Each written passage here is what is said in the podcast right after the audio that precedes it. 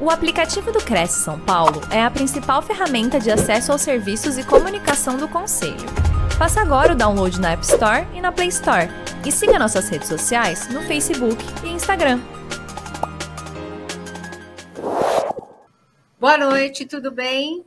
Hoje, Boa noite. Dia 20 de abril, 20 horas. Estou começando mais uma live do Cresce São Paulo. É um prazer estar aqui com vocês e uh, temos certeza de que vai ser mais uma noite de conhecimento, uma noite muito boa para a gente discutir assuntos do mercado imobiliário. Nós vamos falar sobre o corretor de imóveis, do mercado de leilões, e a nossa convidada de hoje vai nos falar como atuar nesse segmento. Ela é Charlene Teixeira, advogada e presidente da Comissão de Leilões da OAB Barra da Tijuca, especializada no mercado de leilões, pós-graduada em Direito Imobiliário pela PUC Rio de Janeiro, especialista em negociação e estratégia pela Harvard Business School e juiz arbitral pela primeira Câmara do Rio de Janeiro. Em nome do nosso presidente José Augusto Viana Neto e de toda a diretoria do Cresce São Paulo, quero te dar as boas-vindas e que você tenha uma excelente live aqui conosco hoje, Charlene. Sônia, muito obrigada pelas palavras. Agradeço a você e ao Cresce mais uma vez pela confiança no, na, minha, na minha docência aqui com vocês e na minha transferência de conhecimento nesse mercado que eu trabalho, exerço, mentoro e gosto muito, tá bom? É mais um prazer estar com vocês. Cresce São Paulo aqui, é minha segunda vez e que venham muitas outras. Gente, hoje eu trouxe para vocês aqui é, lógico, eu vou falar sobre leilões de, leilões de imóveis, mas eu vou abordar ele como sendo uma nova fonte de renda para o corretor, né? Primeiro corretor, na outra live, eu acho que eu precisamente ensinei mais ou menos como funcionava o leilão de imóveis, e agora eu quero que o corretor tenha uma visão mais abrangente desse mercado como uma nova fonte de renda complementar e não substitutiva, tá, galera? Isso é muito importante. Em nenhum momento eu tô aqui dizendo para você largar o seu plantão lá numa, numa, no lançamento, numa incorporadora, largar a sua imobiliária só quando você chegar no nível onde você já esteja fazendo é, dígitos é, satisfatórios ao ponto de conseguir largar isso. Mas eu acho que são rendas que se complementam. E aí, por que eu faço questão de apresentar isso para vocês é, de uma forma objetiva e clara, porque é. Né? A gente tem muito estigma em relação ao leilão por falta de informação. Leilão é uma coisa que já existe desde a época dos, dos meus pais. Desde quando existe dívida no mundo, existe leilão. Porque leilão nada mais é do que uma ferramenta para garantir o pagamento de uma dívida. Ou, ou seja, existem várias pessoas nesse círculo, que é o credor, é a pessoa que precisa receber, o devedor, que é quem está sendo executado, quem deve, o leiloeiro, que é o intermediário entre esses dois, e um arrematante, que é a pessoa que vai arrematar esse imóvel e vai meio que solucionar todo esse problema, porque ele vai estar tá arrematando o imóvel, esse dinheiro vai pagar o credor, e se sobrar algum dinheiro, vai para o executado que sobrar o leiloeiro também recebe. A taxa média de valor que o leiloeiro recebe ao longo do Brasil é de 5%. Por que, que eu falei taxa média? Porque em alguns locais, dependendo do juízo, o juiz, já vi juiz da taxa de 9% sobre o valor arrematado e já vi juiz da 2% sobre o valor arrematado. Charlene, por que, que existe essa discrepância de porcentagem? Porque às vezes a gente está falando de um lote, uma fazenda de 20, 30 milhões de reais, onde o juiz entende que 2% é sim um valor muito justo em cima daquele dos 30 milhões de reais. E já um outro valor muito mais baixo, o juiz entende que 7,5%, 8%, 9% seria um valor justo para o leiloeiro receber. Por quê? Porque o leiloeiro ele tem todo um trabalho de criação de site, ele tem uma responsabilidade é, para manter aquele site ativo, confiável e no ar. Né? Hoje em dia, muito mais após as pandemias, a gente tem a grande maioria dos leilões sendo feitos de forma online.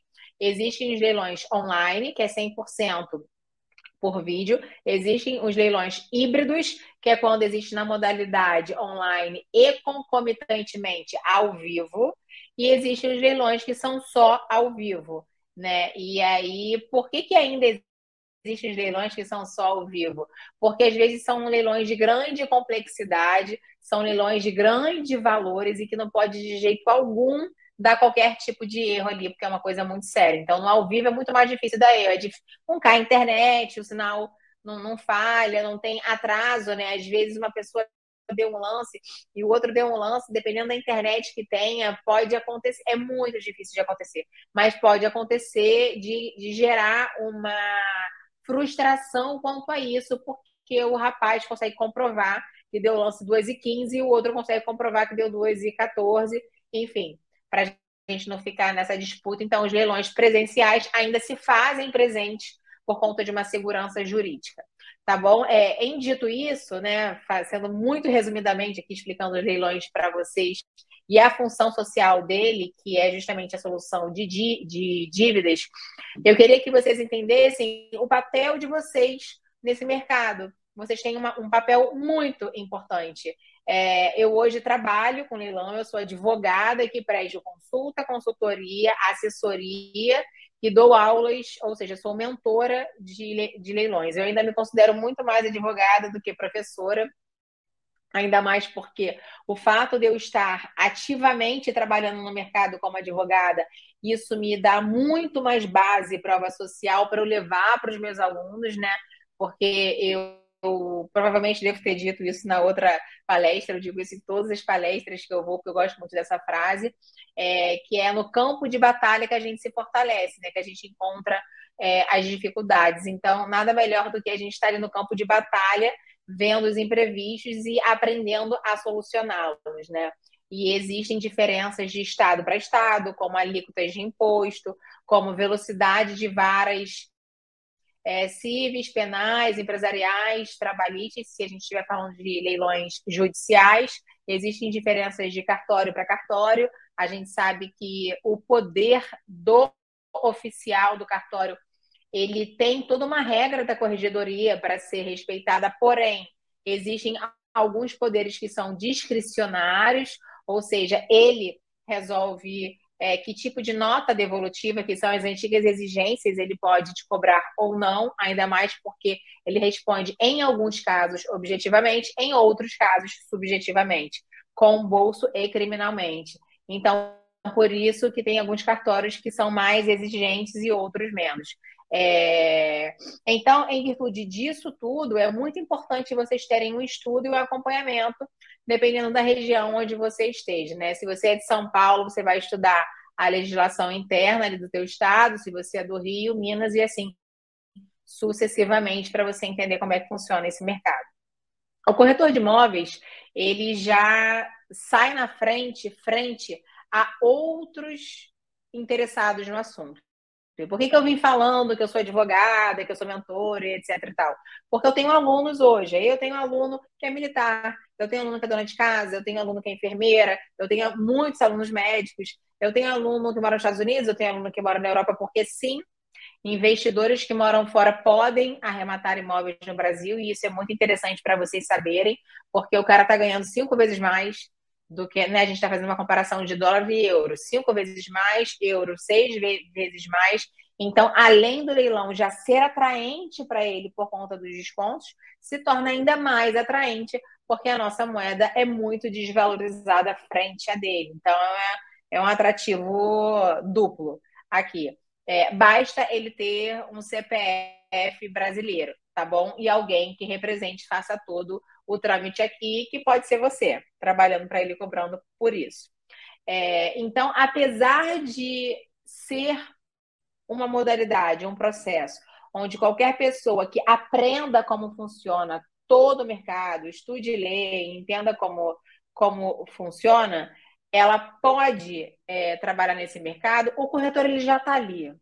O corretor ele já entende de mercado, ele já tem noção é, de valor de mercado, quando está correto, quando está abaixo, ele sabe que é uma liquidez, ele sabe que vai gerar rápido, ele sabe o que é um caroço que vai demorar a sair, ele sabe que é um compacto, ele sabe o que é um AAA, ele sabe que é uma. Ele já tem um conhecimento além de uma pessoa, ou seja, você já sai na frente de muitas outras, de muitas outras pessoas. É, então, existem diversas formas de você transformar o leilão como fonte de renda na vida de vocês. É, vou começar. Uma delas seria, né? Eu, no caso, eu posso apresentar para meu cliente é, um serviço cortado em parcelas, onde ele já tem um imóvel que ele quer, ele quer só que eu faça uma análise, ou onde ele tem o valor que ele quer, mas ele quer que eu faça uma busca, onde ele já sabe qual é o imóvel e ele já sabe fazer análise, mas ele precisa que eu represente ele lá no dia, onde ele já fez todo esse processo, mas ele quer que eu resolva a parte burocrática. Enfim, tem vários processos ao longo de um leilão, onde você, corretor, pode entrar e, e cobrar, né? Por isso, é um serviço que você está prestando para fazer. Então, o corretor pode, desde fazer a busca do imóvel para o cliente, é um cliente que você sabe que ele está com. 3, vou dar um valor hipotético aqui. É um cliente que você sabe que ele está com 200, 300 mil reais disponíveis e já é um cliente teu cativo, é um cara que vai te procurar interessado em algum imóvel.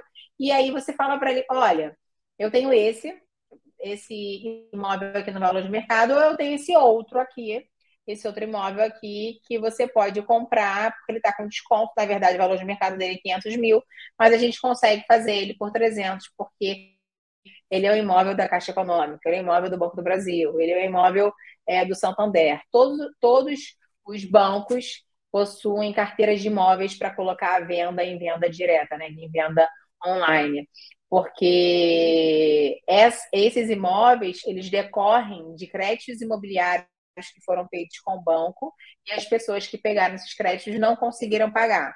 Então o banco vai lá e retoma o bem, porque o bem era o garantidor dessa dívida, tá bom?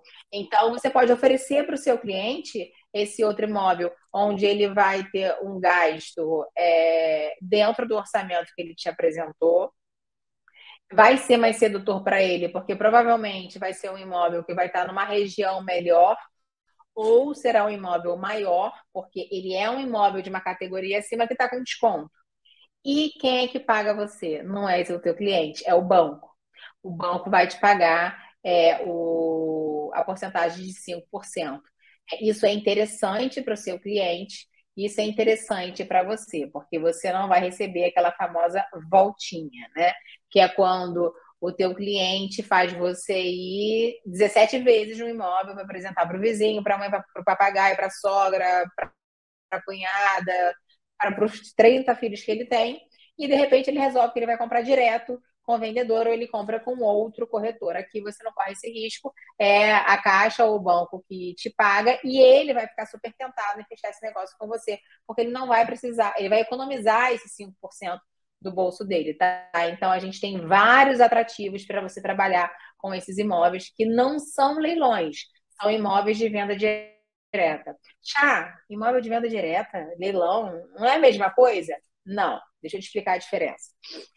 Leilão é quando uma pessoa pegou um crédito com o banco, e aí a gente vai lá, né, toda feliz, poxa, vou comprar minha casa própria, não tenho valor integral, é, tenho só entrado, eu não tenho nada, eu vou pegar um crédito com o banco para comprar uma casa, né? É o chamado crédito imobiliário.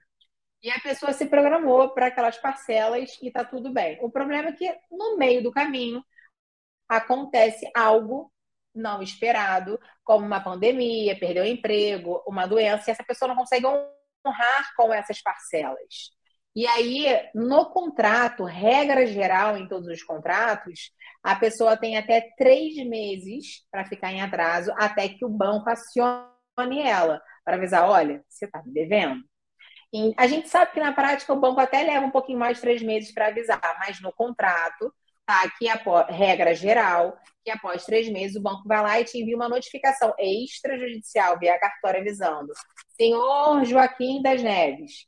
É, viemos por meio desta informar que o senhor encontra-se em atraso em três parcelas, conforme o contrato tal, tal, tal. E aí eles colocam os juros e correção e eles te dão 15 dias úteis para você pagar orgar a mora, que a gente chama, né? Que é pagar tudo que você tem em dívida. Se você não se explica, se você não tenta fazer nada, se você não paga, o banco, de acordo com a lei de alienação fiduciária, é uma lei específica para esses tipos de contratos. São quando você faz um empréstimo bancário imobiliário, você faz um contrato de crédito imobiliário com uma cláusula de alienação fiduciária.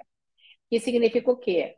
O banco te empresta o dinheiro, mas o imóvel que você está comprando vai ser a garantia desse empréstimo. Ou seja, esse imóvel fica em propriedade do banco, em nome do banco, até que você quite a dívida. Quando você quitar a dívida, aí sim a transferência da propriedade desse imóvel vem para o seu nome.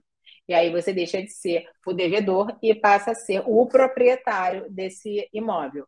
Então, você então você consegue só ter a propriedade quando a dívida é quitada. Até lá, o banco é o credor fiduciário. Por isso e por conta do embasamento que a lei dá para o banco, ele tem a possibilidade de, quando ele te notifica e você não paga essa dívida em 15 dias, ele automaticamente vai no cartório de registro de imóveis, apresenta todo o procedimento que a lei manda ele fazer, que ele já fez, e fala: olha, vem aqui consolidar a propriedade desse imóvel, porque esse meu executado não cumpriu com o que está no contrato. E aí ele tem a liberdade de levar esse imóvel a leilão sem precisar passar por nenhum processo judicial, porque a lei já garante isso. Beleza, entenderam como é que a gente chega no leilão aqui? Chegando lá no leilão, teve o primeiro leilão e o segundo leilão. Deserto, ninguém apareceu. E aí, por quê? N motivos, gente. A gente tem todo santo dia acontecendo leilão, toda semana sai leilão, entra leilão, sai leilão, entra leilão, é uma rotatividade muito grande, não dá conta, muita gente, quando vai ver, já foi, muita gente se sente inseguro de ir, porque não tem informação, não tem conhecimento, não tem dinheiro. São N motivos. Mas o que acontece é que o leilão foi deserto. Não foi arrematado nem em primeiro leilão e nem em segundo leilão. Chá, por que você está falando leilão e não praça? Porque quando se trata de bens imóveis, a gente fala leilão e leilão.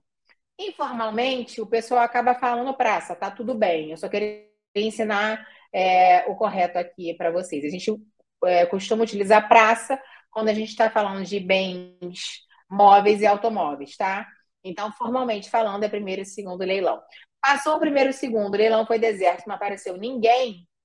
O que, que acontece então? O banco vai lá e fala: bom, então eu vou redimir esse executado da dívida, vou dar uma quitação, ele vai embora para casa dele e esse imóvel passa a ser integralmente do banco. Não interessa se a pessoa já pagou 10, 15, 20, 30, 40% desse imóvel, tá bom? Lógico que tem discussão doutrinária, é, majoritária, minoritária, que defende, que pode, não pode, etc e tal. Mas o entendimento hoje pacificado, que é o que acontece, é que esse imóvel passa para a carteira de imóveis do banco, para a holding dele, como sendo a, a PJ, e o, a pessoa que tinha dívida, ela fica com a quitação dessa dívida. Então, esse banco passa, Desculpa, então esse imóvel passa a ser do banco como se fosse meu, como se fosse a minha casa.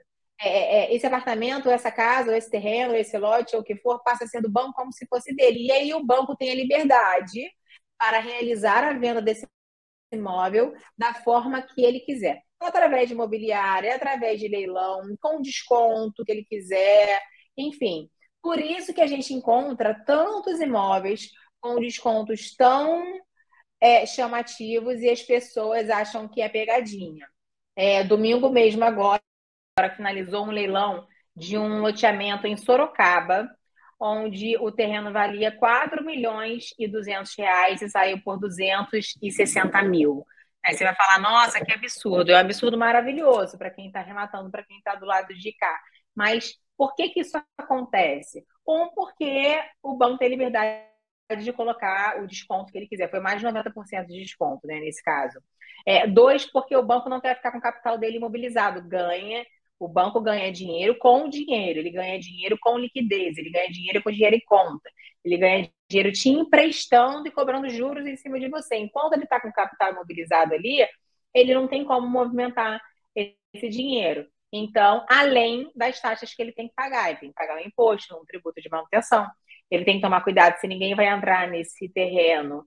E aí, se essa pessoa que entrou, montou uma, uma, uma hortinha, uma casinha de pau a pique, o que for, e ela preenche os pré-requisitos de uso capião, ela pode uso capi esse terreno gigantesco e o banco perde esse imóvel. É, três, depois de um ano, o banco acaba pagando uma taxa lá por estar com, com imóveis em, em, nome dele, né? Porque acaba ficando numa holding de uma forma estratégica. Então, o banco tem N motivos para tentar se desfazer desse imóvel de forma mais rápida. Então, os imóveis de venda direta são imóveis que são é, propensos a terem descontos maiores, são imóveis sedutores, porque tem essa questão de quem paga é a, o banco para o corretor, e ele acaba tendo uma facilidade mais de pagamento de contas até a data da venda, porque lembra, o banco passa a ser uma pessoa jurídica, uma pessoa como eu e você, que está fazendo uma venda tradicional. Então, até a data da venda desse imóvel para você, o banco é responsável por todas as dívidas pretéritas desse imóvel, incluindo água, luz, IPTU proporcional, etc. e tal. A não ser que venha expresso no edital dessa venda que você vai ser responsável pelo pagamento. Por isso que é muito importante você aprender a ler a documentação. Mas é para isso que servem os corretores que vão ser credenciados à Caixa. Eles vão te explicar, olha, esse imóvel aqui, a dívida própria terreno, que é a dívida que segue o imóvel, vai ser responsabilidade sua ou não. Esse imóvel aqui o banco vai ficar com todas as dívidas. Então, é assim que funciona. É...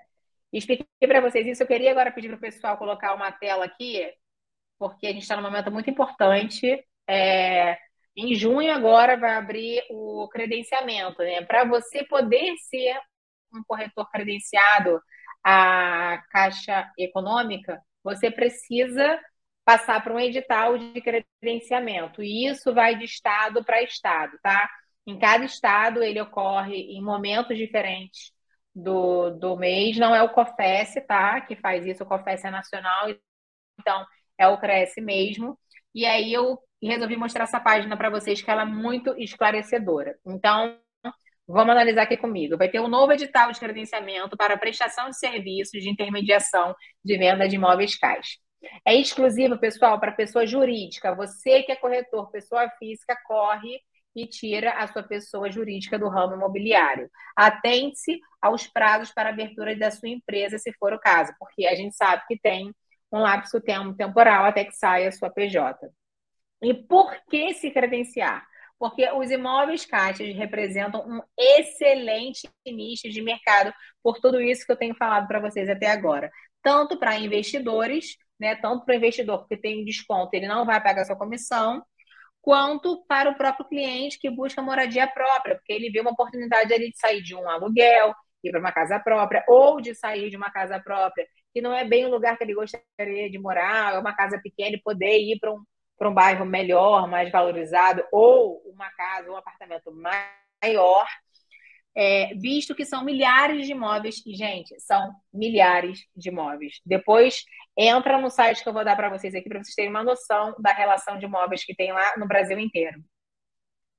É, em todos os estados do Brasil.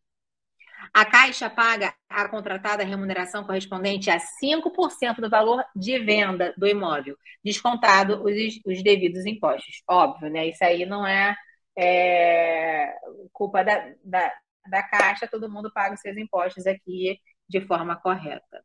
Após a apresentação da matrícula e do registro da compra e venda no respectivo RGI. Então, esse pagamento é feito após concretizada e finalizada a transferência de propriedade que vai ser no RGI, tá bom?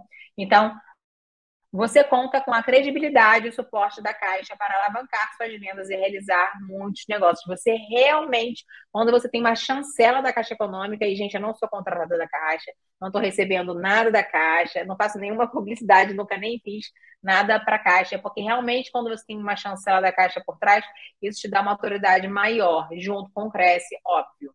né? E isso alavanca as suas vendas, porque você está mostrando um, um produto para o seu cliente mais sedutor. Lembrando, eu não estou falando para você trocar o seu trabalho por esse. Eu estou falando para você somar esse ao seu trabalho e aumentar a sua fonte de renda.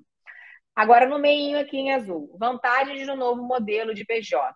Qual é a vantagem desse novo modelo de PJ que está tendo, pessoal? É, você vai ter uma economia tributária para o credenciado. Por que, que tem uma economia? Porque a pessoa jurídica, que é optante pelo Simples, ela paga 6% sobre o valor da nota, enquanto a pessoa física, ela pagava, além do ISS, o IR progressivo, de acordo com o valor do imóvel, mais o INSS, que no total dava em torno de 23% sobre o valor da nota. Olha a diferença brusca que você vai ter de um para o outro. Então, corre e vai fazer a sua PJ.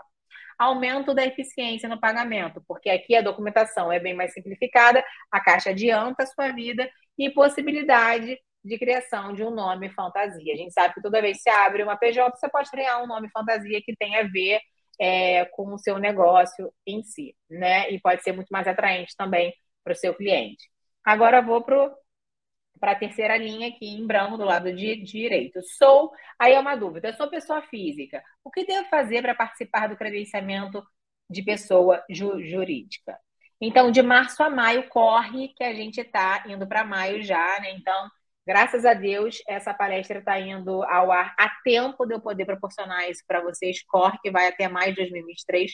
Procure um contador, você vai precisar de um contador para abrir uma PJ. Providencie a abertura de empresa e obtenção do CNPJ. Realize a inscrição municipal para obter permissão para emitir a sua nota fiscal, porque sim, você vai precisar emitir nota fiscal, tá bom? Realize a inscrição municipal para obter permissão para emitir a nota fiscal. Faça sua inscrição na pessoa jurídica no Cresce de vinculação. Escolha em qual Cresce você quer vincular sua pessoa jurídica. A cada Cresce diferente, você vai fazendo uma vinculação diferente, tá bom? Pagando anuidade diferente. É, em junho de 2023, você vai participar do edital de credenciamento em licitações.caixa durante um prazo de 15 dias. Então, em junho, pessoal, você já tem que estar com a sua PJ pronta. Corre aqui de março a maio para acelerar a sua, sua PJ, não demora para sair, dá tempo. Você está assistindo isso dia 20 de abril, vai dar tempo. em junho, você não perde a data. Nesse site aqui, licitações.caixa, você vai ter um prazo de 15 dias para você se credenciar, tá bom?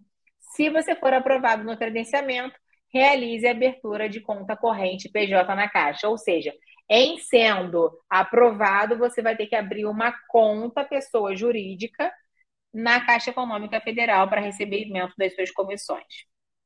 E eu, que já sou PJ e já possuo contrato com a Caixa, devo participar de um novo credenciamento? Sim, todos os interessados deverão participar do novo credenciamento, mesmo que já possuam um contrato assinado com a Caixa, porque é um novo credenciamento, é como se houvesse uma validade, você tem que renovar. Dúvidas, procure o Cresce de vinculação, o Cresce que você escolheu para se vincular, ou contate a Seven que é o e-mail 703@caixa.gov.br. Esse é o momento que vocês vão printar essa tela, porque tem informações que valem ouro, tá bom? Seven é uma empresa que foi terceirizada pela Caixa Econômica Federal para justamente dirimir esses problemas de mercado imobiliário, digamos assim, da Caixa Econômica, porque a Caixa é um banco que foi feita para trabalhar com dinheiro, não com imóvel. Então, a Seven ela é responsável por isso, por isso que o e-mail vai ser encaminhado a ela, é um setor específico para isso. Tá bom, pessoal? É, então, o site que vocês vão entrar para fazer a licitação é licitações.caixa.gov.br e quem tiver interesse de dar uma olhadinha na lista dos imóveis que existem já, você entra no site Corretor Caixa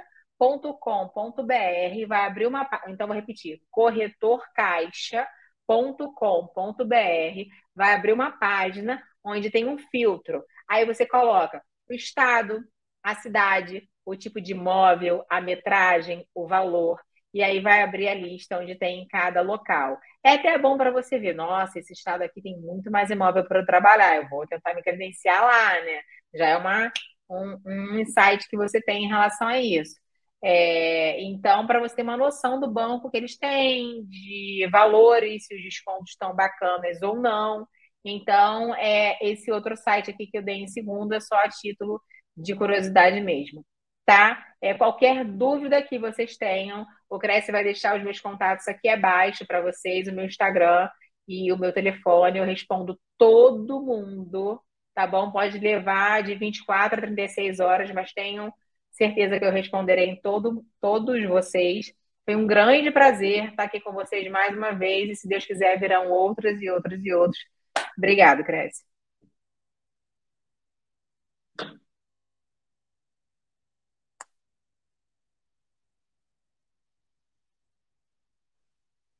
Sônia, eu não, eu não te escuto, não sei se só eu ou se todo mundo. Ah, tá bom. Agora acho que sim, né? Foi. Charlene, muito obrigada pela tua disponibilidade. E realmente foi muito esclarecedor o teu, a tua conversa aqui, o teu bate-papo com os nossos corretores. E a, a gente lembra a todos que os seus contatos estão aqui na tela. E qualquer dúvida, qualquer eventualidade, para que o pessoal realmente mande é, as perguntas, porque é um assunto de muito interesse, né, para o corretor, é uma fonte de renda a mais para o corretor, né, Sim. né, e realmente é, os negócios são, a gente sabe que, principalmente para quem trabalha com os imóveis da Caixa, são bons os rendimentos, né? Muito, verdade. E quero aproveitar e lembrar aos nossos colegas que uh, na segunda-feira teremos as lives das 10 horas da manhã com a Karine Martins, com o tema Comunicação como Ferramenta de Vendas, e às 20 horas, Wagner Alves de Oliveira, com o tema Como Aumentar Seus Ganhos no Mercado Imobiliário. Sempre um assunto interessante, sempre uma novidade para o corretor de imóveis. Quero agradecer você mais uma vez, a sua disponibilidade em estar aqui conosco e conte sempre conosco, que São Paulo está de portas abertas para você, Charlene. Obrigada, gente. Obrigada mais uma vez pela confiança. Espero daqui outras vezes.